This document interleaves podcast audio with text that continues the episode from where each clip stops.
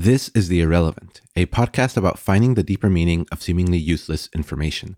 I'm Rodrigo Nunez, and today's episode is Blow It Up.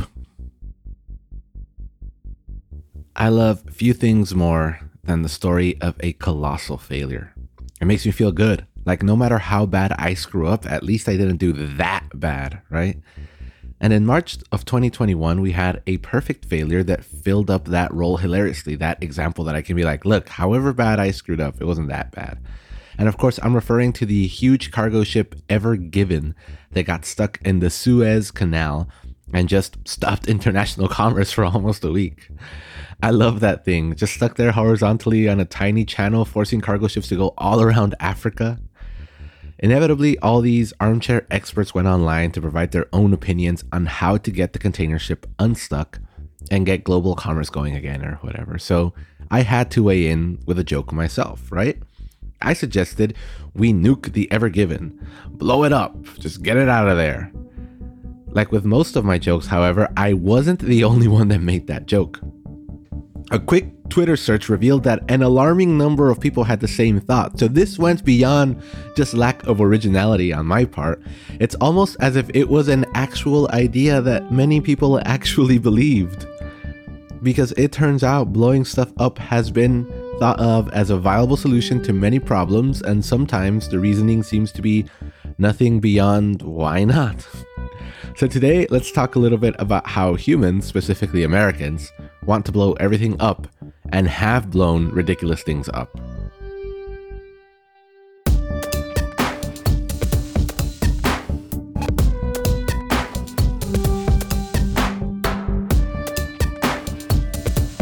Let's stay in the Suez Canal for a bit, or adjacent to it in a way.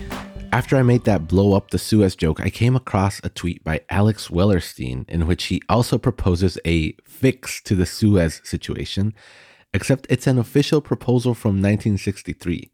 And something called the Livermore Reports, which details a plan on the feasibility of having an alternative to the Suez Canal because if we had another canal, you can get any number of boats stuck in the Suez and it won't matter, right? So the Livermore report proposed a 160 mile long canal from the Mediterranean to the Gulf of Aqaba and thus to the Red Sea and the Indian Ocean via the Negev Desert in Israel. So the Suez is in like the Sinai Peninsula in Egypt, and this would be in Israel, but it would inevitably end up in the same place, kind of like it's just like closer to the bottom of the Red Sea. Uh, so this was like an alternative canal that could be used in place of the Suez. The plan called for a depth of excavation of 1,500 feet, which, according to the report itself, conventional methods of excavation to achieve this would be prohibitively expensive. However, this report isn't suggesting the use of conventional methods. Instead, what is being proposed is that the canal be built by nukes. Specifically, two megaton nukes at a depth of 750 feet in the desert, spaced 4 per mile for 130 miles, for a grand total of 520 nukes. 520. Obviously, this didn't happen, but just think about it. 520 nukes in the Israel desert to dig up an alternative to the Suez Canal, and they conducted a report. The conclusion of the report reads as follows quote, the result of this crude preliminary investigation indicate that a sea level canal across Israel appears to be within the range of technological feasibility. It is more difficult to judge its economic feasibility. End quote. So they're saying, look, it's technically possible. We just don't know if it's going to be worth it. Then they go on to say the following quote Another problem which has not been considered is that of political feasibility, as it is likely that the Arab countries surrounding Israel would object strongly to the construction of the project. End quote. You know what wasn't taken into account in this report? The radioactivity of 520 nukes in the desert. Like they there's really no mention of it there. All they care about is what's the technologically is it technologically feasible is it economically feasible is it politically feasible not will it poison everything in sight for hundreds and thousands of years they don't they don't care about that at all it's just an utterly dumb plan. I get the feeling that if I were to propose something this dumb at work, I would get fired and I would not receive funding to spend, you know, a month doing this study or whatever it is that they did. It's just utterly dumb. But at least it didn't actually happen. This next one actually did. On December 10, 1967, the United States Atomic Energy Commission funded a joint venture between the Lawrence Livermore Radiation Laboratory and the El Paso Natural Gas Company that was called Project Gas Buggy. El Paso Natural Gas was interested in finding a cost effective way to fracture subterranean rock formations so that natural gas could be extracted from them. If it sounds familiar, that's because that's exactly what hydraulic fracking does today, but this was before the advent of that technology, and they were trying to find cost effective ways to do it, as well as uses for nuclear bombs.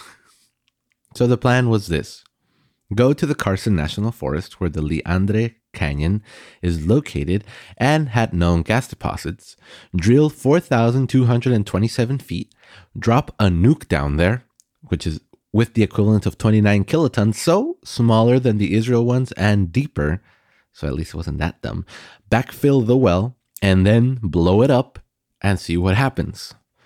So, yeah, instead of, you know, fracking with water and horizontal drilling and all that good stuff, they were like, what if we could just nuke the rock and then get the gas that is released from that? um, what happened was the gas became radioactive and wasn't safe to use. But they didn't give up, and they tried it two more times. In 1967 in Ralston Canyon, Colorado, and in 1973 in Rio Blanco, Colorado. And guess what happened those two times? The gas was radioactive. I mean, who'd have thunk that nuking a gas deposit would render the gas radioactive, right? Clearly, not the United States Atomic Energy Commission. It's just, I don't understand the reasoning behind it. Project Gas Buggy and the other two were actually part of a larger project called Project Plowshare, in which the US detonated 31 nuclear warheads in 27 separate tests to try and find some peacetime use for nukes. Because as The Simpsons said, you gotta nuke something, right? The last instance of blowing it up I want to talk about is a lot more benign than these two, and it's actually more modern than them too. It happened on November 12, 1970, in the town of Florence, Oregon, where a dead Pacific gray whale rolled up onto the beach three days before and started stinking up the place.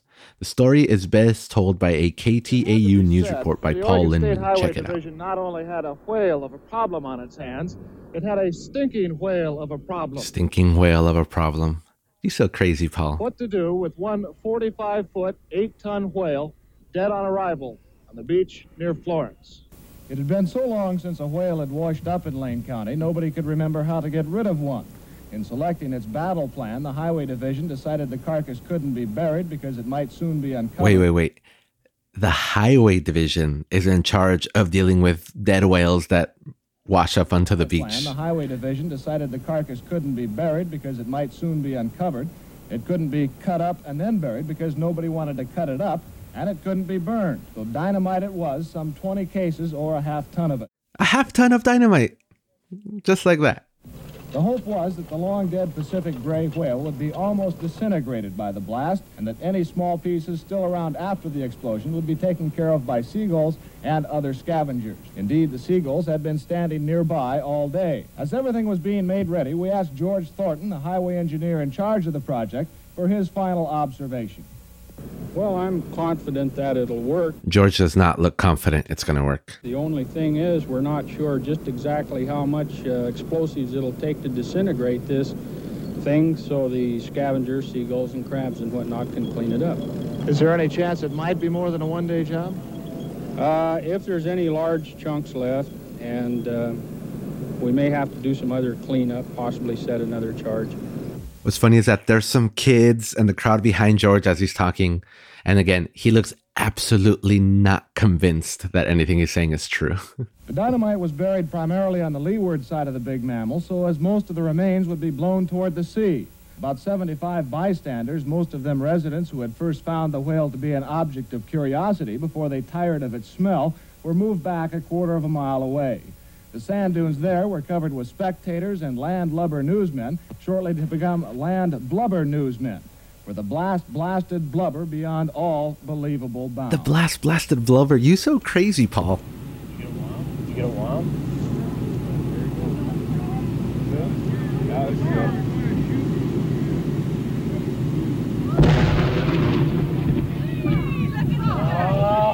that? All right, Fred, you can take your hands out of hear that? That's the sound of pieces of whale raining down on people. Our cameras stopped rolling immediately after the blast. The humor of the entire situation suddenly gave way to a run for survival as huge chunks of whale blubber fell everywhere. Pieces of meat passed high over our heads while others were falling at our feet. The dunes were rapidly evacuated as spectators escaped both the falling debris and the overwhelming smell. A parked car over a quarter of a mile from the blast site was the target of one large chunk. The passenger compartment literally smashed. Fortunately, no human was hit as badly as the car. However, everyone on the scene was covered with small particles of dead whale. this car was crumpled. The whole roof was just caved in with this subway sized chunk of meat that fell from the sky. As for the success of the effort, well, the seagulls who were supposed to clean things up were nowhere in sight, either scared away by the explosion. or seagulls just got the hell out of. Dodge. that didn't really matter. The remaining chunks were of such a size that no respectable seagull would attempt to tackle anyway. As darkness began to set in, the highway crews were back on the beach burying the remains, including a large piece of the carcass which never left the blast site. It might be concluded that should a whale ever wash ashore in Lane County again, those in charge will not only remember what to do, they'll certainly remember what not to do. It might be concluded, Paul, but we'll never know for sure, right? so, actually, this last year was the 50th anniversary of this event, and KATU had a lot of coverage about it, and it's clearly something that they're very famous for. You can, I highly recommend you look up this video because it's it's very, it's very good. It's very funny. Um, the normal protocol now, according to the updated story, is to bury the whale although Oregon State University marine scientists elect to strip four inch blubber from the whale and began the process of preparing the skeleton for display in um, museums. So, according to Paul, the decision to blow up the whale came from the Oregon Department of Transportation and George Thornton, who had consulted with the United States Navy, which apparently had done things like this in the past, meaning blow whales up when they wash up ashore. The general consensus from all involved after the explosion was that not enough dynamite was used. So that is the problem was not blowing it up, is that we didn't blow it up hard enough, which could be the theme of America for anything, right? And I guess it just goes to show for as long as there is something big in the way, be it a desert or sedimentary rock formations, a dead gray whale, or a stuck container ship in a canal, humans will want to blow it up. Humans have wanted to blow it up, and humans will continue to want to blow it up because we are all pretty dumb animals when it comes down to it. It's just that most of the time we don't get our wishes fulfilled and are allowed to blow things up. But when we do, it is very, very stupid and mostly hilarious. Um, because there is nothing funnier than all of these people getting together and organizing a blow up that they think is going to work and something really dumb happens. An unforeseen explosion is a tragedy, but a planned explosion is just a fun, dumb time for everyone involved, except for maybe that guy that lost his car and the people of New Mexico and Colorado that have to deal with nuclear waste potentially in their soil and groundwater. But oh man, yeah, I hope you learned something. I hope you feel better about the dumb decisions you've made at work because whatever you've done, it cannot be as dumb as proposing to nuke natural gas out of rocks or to blow up a dead whale. And if I achieve that, then my work here is done. Thanks for listening.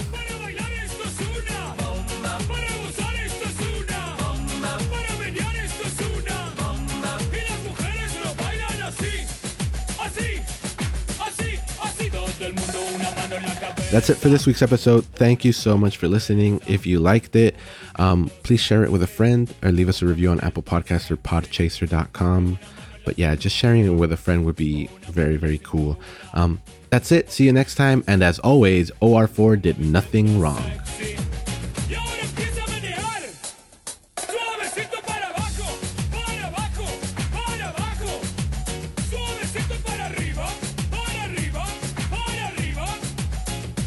This is the Irrelevant Podcast Network. Thanks for listening.